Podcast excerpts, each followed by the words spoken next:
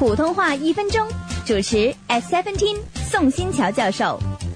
宋教授，在北京，我常常听到老张、老李的称呼，在姓氏前面加上“老”字的由来，其实是怎样的？这是在北京人之间对男性中老年人最为普通的称呼，带“老”字，标志着成年男性走向成熟和独立，可以担当起重任了。如果在年轻人之间使用这种称呼，通常则是一种戏称。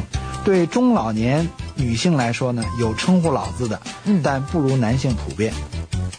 普通话一分钟，香港电台普通话台、香港中文大学普通话教育研究及发展中心联合制作。